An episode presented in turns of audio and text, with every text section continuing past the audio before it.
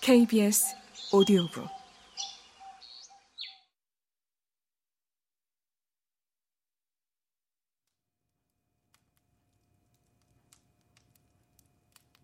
얼마나 긴 침묵이 흘렀을까. 홈즈가 불쑥 탄성을 지르더니 황급히 책장으로 달려가 노란색 표지의 책을 꺼내들었다. 오! 어, 우리가 지나치게 최신 자료만 찾느라 급급했어. 시간을 너무 앞서갔기 때문에 그 대가를 치른 거야. 아, 오늘이 1월 7일이지. 그러니 당연하게 신년 영감을 펼쳐본 거고. 그런데 문제는 말이야. 폴록은 작년도 영감을 사용해서 암호문을 작성했을 가능성이 높다는 거야. 만약 암호문을 푸는 열쇠가 담긴 편지를 써서 보냈다면 분명히 작년 영감을 사용하라고 일러줬을 거야.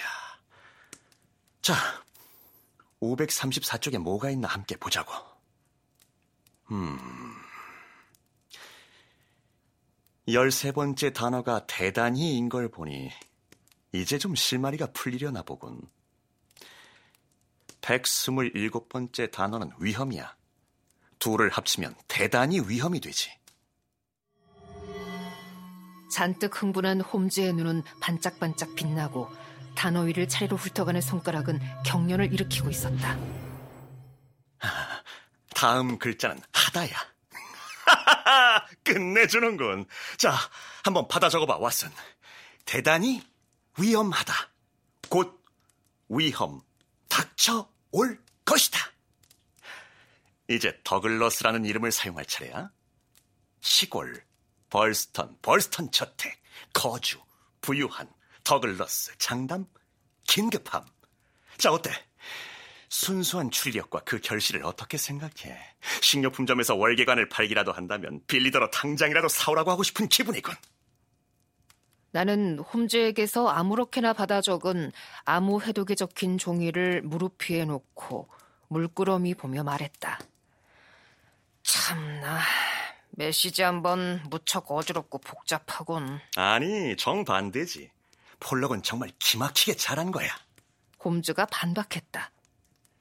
단 한 개의 단 안에서 자기 뜻을 전할 말을 다 찾기는 힘들었을 거야.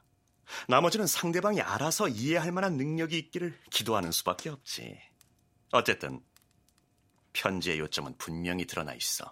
바로 더글러스라는 사람에게 뭔가 나쁜 일이 벌어질 거라는 사실이지. 더글러스가 누구인지는 몰라도 편지에 쓰인 것처럼 벌스턴이라는 곳에 살고 있는 돈 많은 시골 신사겠지.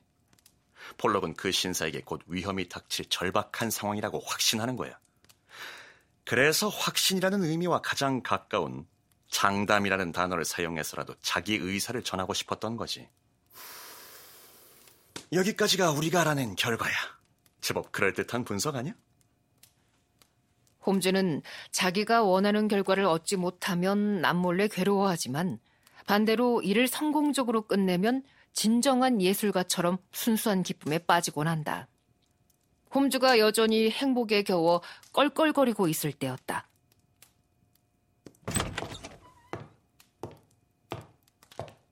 빌리가 문을 활짝 젖히더니 런던 경찰국의 맥도널드 경위를 안으로 안내했다. 알렉 맥도널드 경위는 1880년대 말 무렵만 하더라도 막 일을 시작한 터라 지금같이 전국적으로 주목받는 형사는 아니었다. 젊은 나이로 동료 형사들의 신뢰를 한 몸에 받고 있던 중에 몇몇 사건을 맡아 해결하면서 크게 두각을 나타냈다.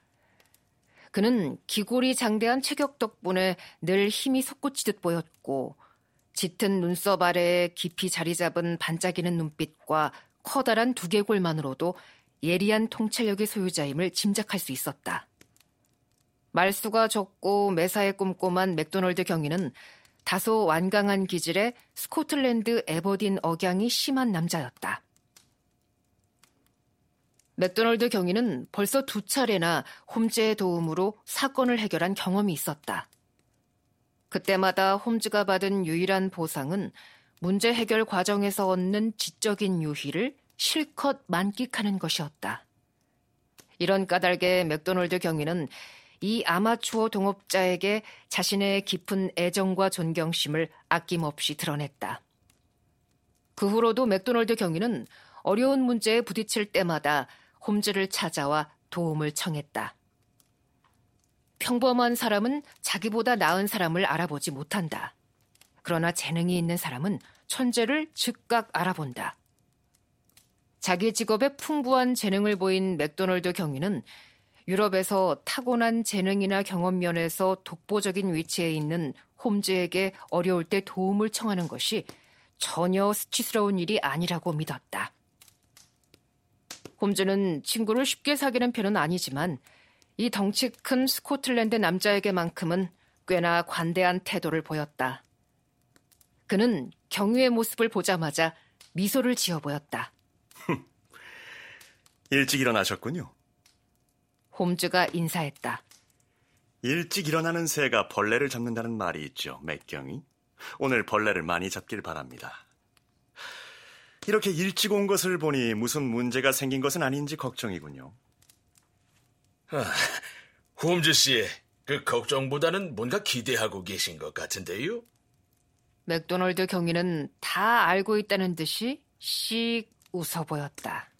으스스한 아침 한기를 없애는 데는 위스키 한 모금이 그만이지요. 어, 아니, 고맙지만 담배는 사용하겠습니다. 서둘러 가야 하거든요.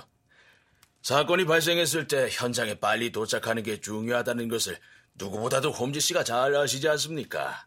그런데 도대체 이것은... 경위는 갑자기 하던 말을 멈추고 몹시 놀란 얼굴로 테이블에 놓인 종이장을 쳐다보았다. 내가 수수께끼 같은 메시지를 휘갈겨 쓴 종이었다. 아니, 더글로스라니. 맥도널드 경위는 말을 더듬었다. 볼스턴. 홈즈 씨, 도대체 이게 어떻게 된 일이죠? 귀신에 홀린 것 같군요. 저 이름들을 어떻게 다 알아낸 겁니까? 왓슨 박사와 내가 함께 푼 암호 해독문입니다. 그런데 왜 그러시죠? 무슨 문제라도 있습니까? 맥도널드 경위는 놀란 나머지 멍한 표정으로 우리 두 사람을 번갈아 쳐다보았다. 네. 어젯밤 더글러스 씨가 볼스턴 저택에서 끔찍하게 살해됐습니다.